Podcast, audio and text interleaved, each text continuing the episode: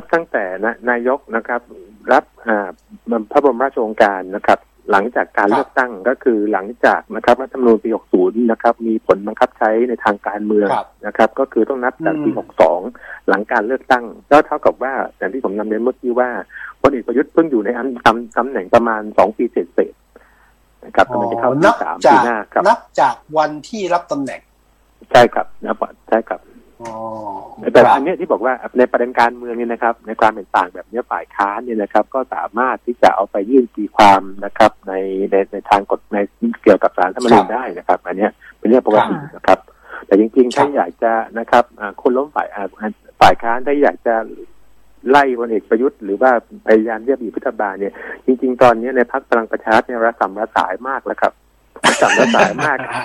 ที่เข้าไปที่เข้าไปให้ท่านกดดันกดดันและท่านยุบสภา ก็จะง่ายขึ้นกว่าผมคิดว่านะครับโอ้ง่ายกว่าใช่ไหมแต่ก็คือผมคิดว่าคือถ้าใช้เรื่องกฎหมายเนี่ยผมคิดว่าโดยหลักทางกฎหมายคนที่เข้าใจเรื่องกฎหมายเนี่ยกฎหมายมันจะไม่ย้อนหลังนะครับรัฐธรรมนูญปีค่ะ64ต้องไปต่อนะก็คือจะไม่ย้อนหลังอันเนี้ยก็คือผมคิดว่าศาลคงจะรับแต่สุดท้ายจะพิจารณาแล้วมันจะสูญเสียทรัพยากรสูญเสียเวลาสูญเสียแรงงานนั้นน่าจะเอาทรัพยากรเอาเวลาไป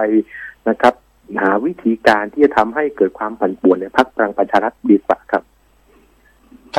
โอเคความเห็นอาจารย์คือเอาใช้กดดันทางการเมืองในภาคง่ายกว่าปฏิข้อใช่กฎหมายใช่ครับใช่ครับเอ้ยอาจารย์นะอาจารย์คิดว่าตอนที่เขายกร่างรัฐธรรมนูญเนี่ยและเรื่องแปดปีเนี่ยอาจารย์คิดว่ากรรมธิการหรือกรรมการชุดนั้นเขาเขาคิดเรื่องพลเอกประยุทธ์ไหมคิดเผื่อผมเพราะแปดปีมันสั้นว่าเนาะตอนนั้นนะในคือความตอนเห็นนั้นผมผมนะคิดว่ามันมีหลักการมันอยู่นะก็คือคำว่าแปดปีนะครับ ก็คือครับก็ต้อง ก็คือต้องการให้การต้องการการป้องกันการผูกขาดทางการเมืองนะผมคิดว่าอ่าเขาคงจะค่ะกังวลใจว่าจะเกิดขึ้นมีร่องรอยเกิดขึ้นแบบสมัยคุณทักษิณอืมที่มีโอกาสที่จะอยู่ในอำนาจได้อย่างอ๋อยาวนานอยู่ประยาวการที่หนึ่งครับประการที่สองผมคิดว่าตอนประมาณปีห้าเจ็ดห้าแปดกรรมการร่างเนี่ยคงจะเห็นเขาลางแล้วนะครับว่าพลเอกประยุทธ์จะอยู่นาน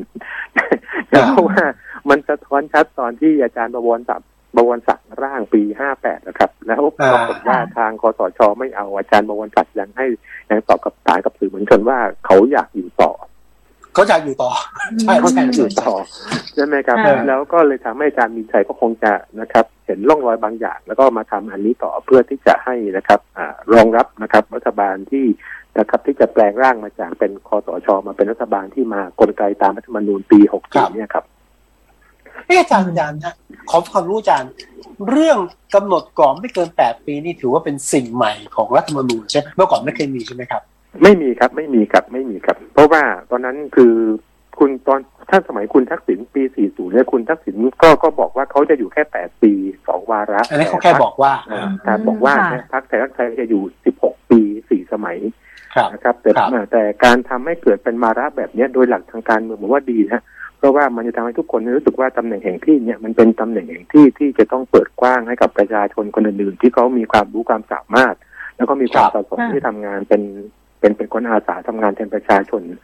คือจริง ๆ นะเรื่องนี้ผมคิดว่าถ้าทำได้จะดีมากทั้งระดับชาติระดับท้องถิ่นก็คือสองวาระ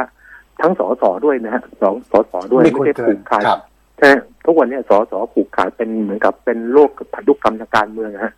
เหมือนกับพ่อเป็นเบาหวานลูกเป็นเบาหวานฮะตัวนี้พ่อเป็นสสใช่ครัลูบกเป็นสสฮะหรือแม่ก็พ่อเป็นสสลูกก็เป็นสทเป็นใช่ไหมอครับตอบจก็เป็นเทศบาลกลายเป็นแค่ตำแหน่งสาธารณะทางการเมืองกลายเป็นทรัพย์สมบัติส่วนบุคคลส่วนของตระกูลเนี่ยผมว่าไม่ค่อยถูกต้องหรอกครับอืมอ่า